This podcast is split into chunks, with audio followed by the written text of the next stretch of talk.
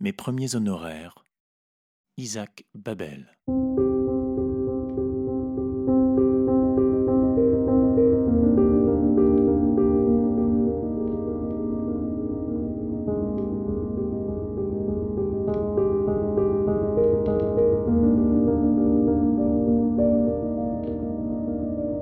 Vivre à Tiflis au printemps, avoir vingt ans et ne pas être aimé, c'est un malheur. Ce malheur m'est arrivé. Je travaillais comme correcteur à l'imprimerie de la région militaire du Caucase. Sous les fenêtres de ma mansarde, bouillonnait la coura. Au matin, le soleil qui se levait derrière les montagnes incendiait ses méandres opaques. Je louais cette mansarde à de jeunes mariés géorgiens. Mon propriétaire vendait de la viande sur le marché oriental. De l'autre côté du mur, le boucher et sa femme, dans la rage de leur amour, se tortillaient comme de grands poissons enfermés dans une boîte de conserve. Les queues de ces poissons en folie cognaient contre la cloison. Ils faisaient trembler notre grenier noirci par un soleil perpendiculaire, l'arracher à ses piliers et l'emporter vers l'infini. Leurs dents, soudées par la fureur têtue de la passion, n'arrivaient plus à se desserrer. Le matin, milliers, la jeune mariée descendait chercher des galettes. Elle était si faible qu'elle se tenait à la rampe pour ne pas tomber, cherchant les marches de son pied, fin, elle souriait d'un air vague et aveugle, comme une convalescente, les mains pressées contre ses seins menus. Elle saluait tous ceux qu'elle rencontrait. Un Assyrien verdu par l'âge, le marchand de pétrole et les mégères qui vendaient des écheveaux de laine, de moutons, des mégères tailladées de rides brûlantes. La nuit, le remue-ménage et les balbutiements de mes voisins alternaient avec un silence strident comme le sifflement d'un boulet. Avoir vingt ans, vivre à Tiflis et écouter la nuit les tempêtes du silence d'autrui, c'est un malheur. Pour lui échapper, je me sauvais à toutes jambes, je descendais vers la Koura et là j'étais rattrapé par les vapeurs d'étuve du printemps de Tiflis. Elle s'abattait sur moi de plein fouet et me laissait sans force. La gorge sèche, je tournais en rond sur les chaussées bossues. La brume des chaleurs printanières me ramenait dans mon grenier, dans cette forêt de souches noircies éclairées par la lune. Il ne me restait rien d'autre à faire que de chercher l'amour. Bien entendu, je l'ai trouvé. Par malheur ou par bonheur, la femme que j'ai choisie était une prostituée. Elle s'appelait Vera, chaque soir, je la suivais subrepticement sur l'avenue Golovine, sans me décider à l'aborder. Je n'avais pas d'argent à lui donner, pas de mots non plus, de ces mots d'amour infatigables et banals qui vous fouillent. Depuis mon plus jeune âge, toutes les forces de mon être avaient été consacrées à inventer des romans, des pièces, des milliers d'histoires. Elles étaient posées sur mon cœur comme un crapaud sur une pierre. Possédé d'un orgueil démoniaque, je ne voulais pas les écrire trop tôt. Écrire moins bien que Léon Tolstoï me semblait une perte de temps.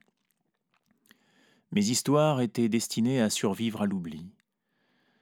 Une pensée intrépide et une passion dévorante ne valent la peine que l'on se donne pour elles que lorsqu'elles sont revêtues de superbes atours. Mais comment les coudre, ces atours? Un homme pris au lasso d'une pensée et tombé sous le charme de son regard de serpent a du mal à sécréter l'écume des mots. Des mots d'amour insignifiants qui foient. Un tel homme a honte de pleurer de chagrin, il n'a pas assez d'esprit pour rire de bonheur. Étant un rêveur, je ne maîtrisais pas l'art absurde d'être heureux. C'est pourquoi il me fallait donner à Vera dix roubles sur mon maigre salaire. Ma décision une fois prise, je me suis posté un soir à la porte de la taverne sympathie. Devant moi défilait une procession nonchalante de princes vêtus de vestes circassiennes bleu foncé et chaussés de bottes souples.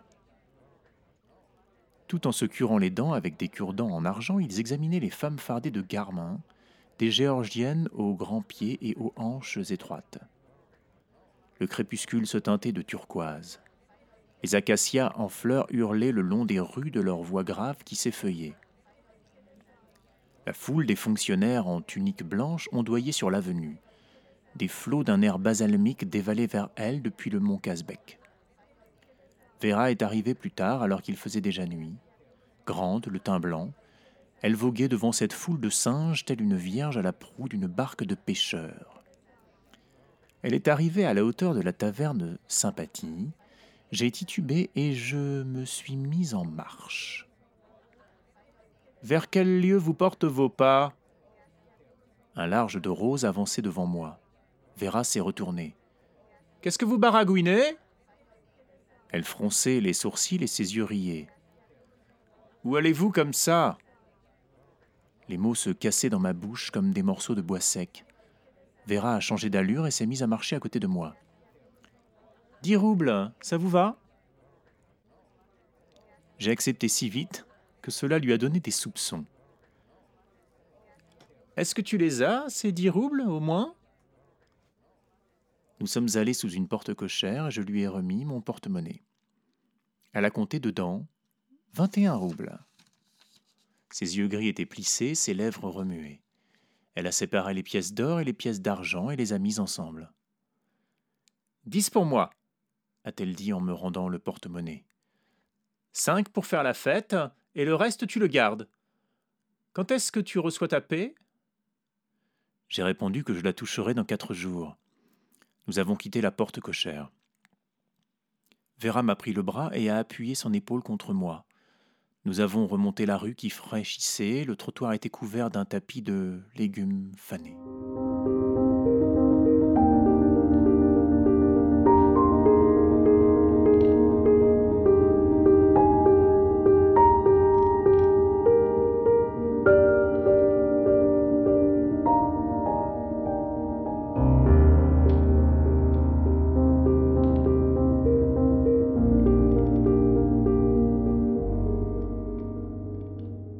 Par une chaleur pareille, on serait mieux à Bordiommi. Un ruban retenait ses cheveux.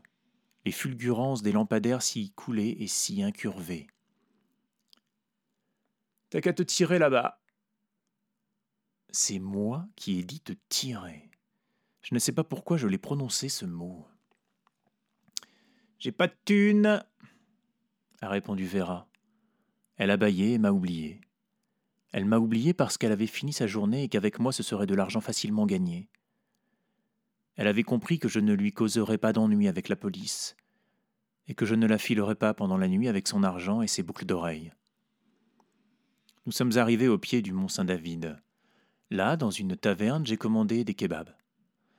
Sans attendre la nourriture, Vera est allée rejoindre un groupe de vieux persans qui discutaient de leurs affaires. Appuyés sur leurs cannes bien droites et hochant leurs têtes olivâtres, il s'employait à convaincre le tavernier qu'il était temps pour lui d'agrandir son commerce. Vera s'est mêlée à leur conversation. Elle a pris le parti des vieillards. Elle trouvait qu'il fallait déménager la taverne sur l'avenue Michel. Le tavernier reniflait, aveuglé par l'apathie et la prudence. Je mangeais mon kebab tout seul. Les bras dénudés de Vera coulaient hors de la soie de ses manches. Elle tapait du poing sur la table ses boucles d'oreilles voltigeaient parmi les longs dos décolorés, les barbes oranges et les ongles peints. Lorsqu'elle est revenue à la table, son kebab avait refroidi. Elle était rouge d'excitation. Pas moyen de le remuer, c'est une vraie tête de mule. Tu n'imagines pas la fortune qu'on pourrait se faire sur l'avenue Michel avec de la cuisine orientale. Des gens que Vera connaissait défiler les uns après les autres auprès de notre table princes en veste circassienne, officiers d'un certain âge, boutiquiers en veston de tussor, vieillards bedonnants au visage hâlé et aux joues couvertes de comédons verts. C'est seulement vers minuit que nous sommes arrivés à l'hôtel, mais là aussi, Vera s'est trouvé des occupations à n'en plus finir. Une petite vieille était en train de s'équiper de pied en cap pour aller retrouver son fils à Armavir. Me laissant en plan, Vera s'est précipitée chez elle. Elle appuyait sur sa valise avec ses genoux. Elle attachait des oreillers avec une courroie. Elle enveloppait des petits pâtés dans du papier huilé. La vieille, une femme à la forte carrure, avec un bibi en mousseline et un sac roux en bandoulière, allait d'une chambre à l'autre pour faire ses adieux. Elle arpentait le couloir, entraînant ses bottines en caoutchouc, sanglotait et souriait de toutes ses rides. Les adieux ont duré au moins une heure. J'attendais Vera dans une chambre qui sentait le renfermer, encombrée de fauteuils à trois pieds, d'un poêle en faïence et de recoins couverts de traînées humides. J'ai été tourmenté et trimballé à travers la ville pendant si longtemps que mon amour lui-même me semblait un ennemi qui s'agrippait à moi. Dans le couloir, une vie qui m'était étrangère marchait en traînant des pieds et s'esclaffait brusquement. Des mouches agonisaient dans un flacon rempli d'un liquide laiteux, chacune mourait à sa façon. L'une avait une longue agonie avec des soubresauts convulsifs, une autre mourait secouée de frémissements à peine perceptibles. Un livre traînait sur la nappe usée à côté du flacon, un roman de Golovine sur la vie des boyards. Je l'ai ouvert au hasard, les lettres se sont mises en rang et se sont mélangées. Devant moi, dans le carré de la fenêtre, s'éloignait en une pente pierreuse, une ruelle turque tortueuse. Vera est entrée dans la chambre. Ça y est, on a dit au revoir à Fedosia Mavrikievna, a-t-elle déclaré. C'est une vraie mère pour nous toutes, tu peux me croire. La pauvre voyage toute seule, sans compagnon de route, sans personne. Vera s'est assise sur le lit, les genoux écartés. Ses yeux se perdaient dans les chastes sphères de la sollicitude et de l'amitié. Puis elle m'a vu dans mon veston croisé, elle a entrelacé ses doigts et s'est étirée. Tu dois en avoir assez de poireauté. T'en fais pas. On va s'y mettre tout de suite. Mais se mettre à quoi? Ça, je n'ai pas vraiment compris. Ces préparatifs ressemblaient à ceux d'un médecin avant une opération. Elle a allumé un réchaud à pétrole et a posé dessus une casserole d'eau. Elle a étalé une serviette propre sur le cadre du lit et suspendu au-dessus de la tête une poire à lavement, un récipient avec un tuyau blanc qui ballottait contre le mur. Quand l'eau a été chaude, elle l'a versé dans la poire à lavement, a jeté dedans un cristal rouge et a commencé à enlever sa robe. J'avais devant moi une grande femme aux épaules tombantes et au ventre fripé. Ses tétons évasés regardaient fixement sur le côté de leurs yeux aveugles. Pendant que l'eau repose, a dit ma bien-aimée, viens donc un peu par ici, mon mignon. Je n'ai pas bougé. Le désespoir s'était figé en moi. Pourquoi avais-je échangé ma solitude contre cette tanière remplie de la désolation de la misère, contre ces mouches agonisantes et ces meubles à trois pieds? Ô Dieu de ma jeunesse, comme toute cette cuisine prosaïque ressemblait peu à l'amour de mes propriétaires derrière la cloison, aux roulades de leurs cris qui n'en finissaient pas. Vera a pris ses seins dans ses paumes et les a secoués. Qu'est-ce que t'as à faire cette tête d'enterrement? Allez, viens par ici je n'ai pas bougé. Vera a retroussé sa chemise sur son ventre et s'est assise sur le lit. Tu regrettes ton argent? Non, je me fiche de l'argent. J'ai dit cela d'une voix étranglée. Comment ça, tu t'en fiches? T'es un voleur? Je ne suis pas un voleur. T'es un apprenti voleur alors? Je suis un garçon. Ça, je vois bien que t'es pas une vache a marmonné Vera. Elle tombait de sommeil, elle s'est allongée en m'attirant vers elle, a promené sa main sur mon corps. Je suis un garçon ai-je crié. Un garçon pour Arménien, tu comprends? Oh Dieu de ma jeunesse Sur les vingt années que j'avais vécues, j'en avais passé cinq à inventer des histoires, des milliers d'histoires qui m'avaient vidé le cerveau. Elles étaient posées sur mon cœur comme un crapaud sur une pierre. L'une d'elles, déplacée par la force de la solitude, est tombée par terre. Sans doute était-il écrit dans mon destin que ma première lectrice serait une prostituée de Tiflis. Glacé par la soudaineté de mon idée, je lui ai raconté l'histoire d'un garçon livré à des Arméniens. Si j'avais été plus paresseux et si j'avais moins réfléchi sur mon art, je lui aurais concocté une histoire banale à propos d'un fils de riche fonctionnaire chassé de la maison avec un père desplote et une mère martyre. Je n'ai pas commis cette erreur, une bonne fiction n'a pas à ressembler à la vie réelle. C'est la vie qui essaie de toutes ses forces de ressembler à une bonne fiction. Pour cette raison, et aussi parce que c'était ce dont mon auditrice avait besoin, j'étais né dans le Shtetl d'Aleshki, dans la province de Kherson. Mon père travaillait comme dessinateur pour une compagnie de transport fluvial. Il s'échinait jour et nuit sur ses dessins pour nous donner une instruction à nous, ses enfants, mais nous avions marché sur les traces de notre mère, une bonne vivante qui aimait faire la fête. À dix ans, j'avais commencé à voler de l'argent à mon père, et une fois devenu grand, je m'étais sauvé à Bakou, dans la famille de ma mère. Il m'avait présenté à un Arménien, Stéphane Ivanovitch. Nous nous étions mis ensemble et nous avions vécu ainsi pendant quatre ans. Mais tu avais quel âge à ce moment-là? Quinze ans. Vera s'attendait à des forfaits de la part de cet Arménien qui m'avait corrompu. Alors j'ai dit Nous avons vécu ensemble pendant quatre ans. Stéphane Ivanovitch était l'homme le plus confiant et le plus généreux que j'ai jamais connu, le plus scrupuleux et le plus intègre. Il croyait tous ses amis sur parole. J'aurais dû profiter de ces quatre années pour apprendre un métier, mais je n'ai pas levé le petit doigt. J'avais autre chose en tête. Le billard. Stéphane Ivanovitch a été ruiné par ses amis. Il leur avait signé des lettres de change sans provision et ses amis sont allés les encaisser. Des lettres de change sans provision. Je ne sais pas comment cela a bien pu me venir à l'esprit. Toujours est-il que j'avais bien fait d'en parler. Après ces lettres de change, Vera a cru tout le reste. Elle s'est emmitouflée dans un châle qui a frémi sur ses épaules. Stéphane Ivanovitch a été ruiné. Il a été expulsé de son appartement, ses meubles ont été vendus à l'encan. Il est devenu colporteur. J'ai cessé de vivre avec lui, il était dans la misère et je me suis mise avec un riche vieillard, un marguillier. Le marguillier, ça, je l'avais pris chez un écrivain. C'était l'invention d'un cœur paresseux qui n'avait pas envie de se donner la peine de créer un homme vivant. Un marguillier, ai-je dit et les yeux de Vera ont cligné. Ils ont échappé à mon pouvoir. Alors, pour rattraper les choses, j'ai introduit de l'asthme dans la poitrine jaune du vieillard, des crises d'asthme, les sifflements rauques de la suffocation dans cette poitrine jaune. La nuit, le vieillard se levait d'un bond et respirait en gémissant dans la nuit de Bakou saturée de pétrole. Il était mort très vite. L'asthme l'avait étouffé. Sa famille m'avait flanqué dehors.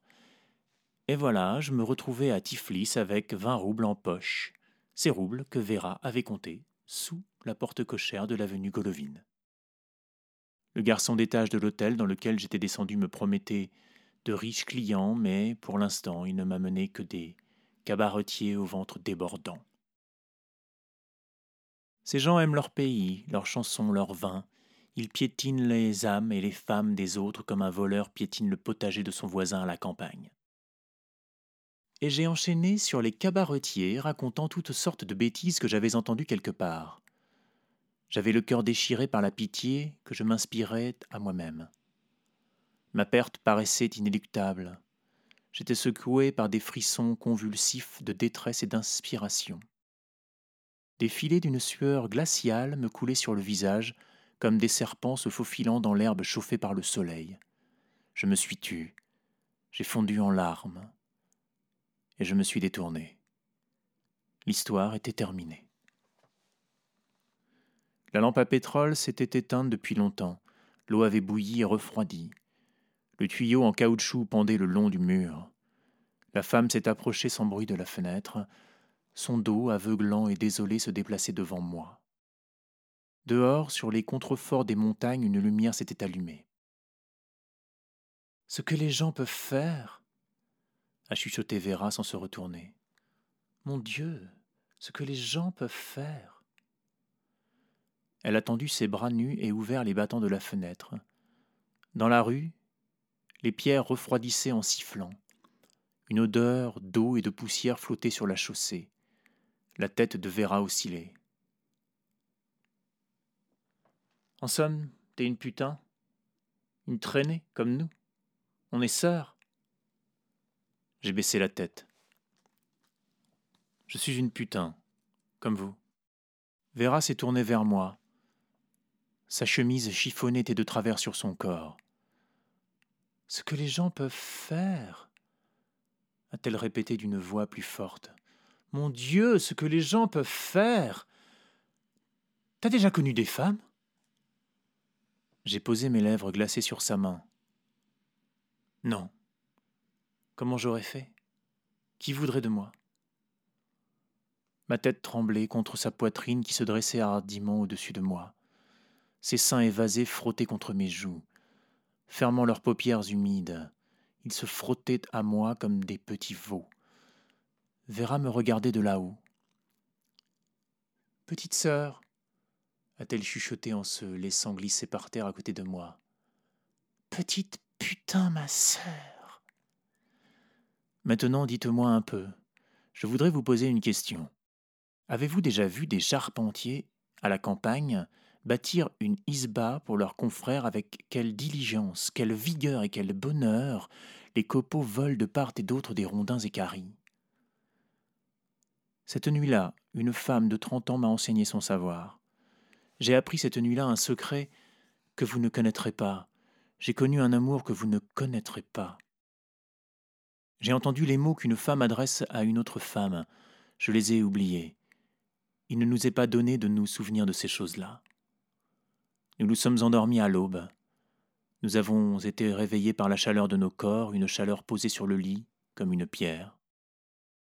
Au réveil, nous avons échangé des éclats de rire. Je ne suis pas allé à l'imprimerie ce jour-là. Nous avons pris un thé sur la place du marché, dans le bazar de la vieille ville. Un Turc placide nous a servi du thé avec un samovar enveloppé dans un torchon, un thé rouge comme de la brique, qui fumait comme du sang fraîchement versé. L'incendie enfumé du soleil flamboyait dans les parois de nos verres. Le braiement prolongé des ânes se mêlait aux coups de marteau des chaudronniers. Sous des chapiteaux, des blocs en cuivre s'alignaient sur des tapis décolorés. Des chiens fourraient leurs museaux dans des boyaux de bœuf. Une caravane de poussière volait vers Tiflis, la ville des roses et de la graisse de mouton. La poussière ternissait les feux écarlates du soleil. Le Turc nous resservait du thé et calculait le prix des craquelins sur son boulier. Le monde était magnifique pour nous être agréable. Lorsque j'ai été couvert de perles de sueur, j'ai retourné mon verre. Après avoir payé le turc, j'ai poussé deux pièces d'or de cinq roubles en direction de Vera. Son pied potelé était posé sur le mien. Elle a repoussé l'argent et enlevé son pied. Tu veux qu'on se fâche, petite sœur? Non, je ne voulais pas qu'on se fâche. Nous nous sommes donné rendez-vous pour le soir et j'ai remis dans mon porte-monnaie les deux pièces d'or. Mes premiers honoraires.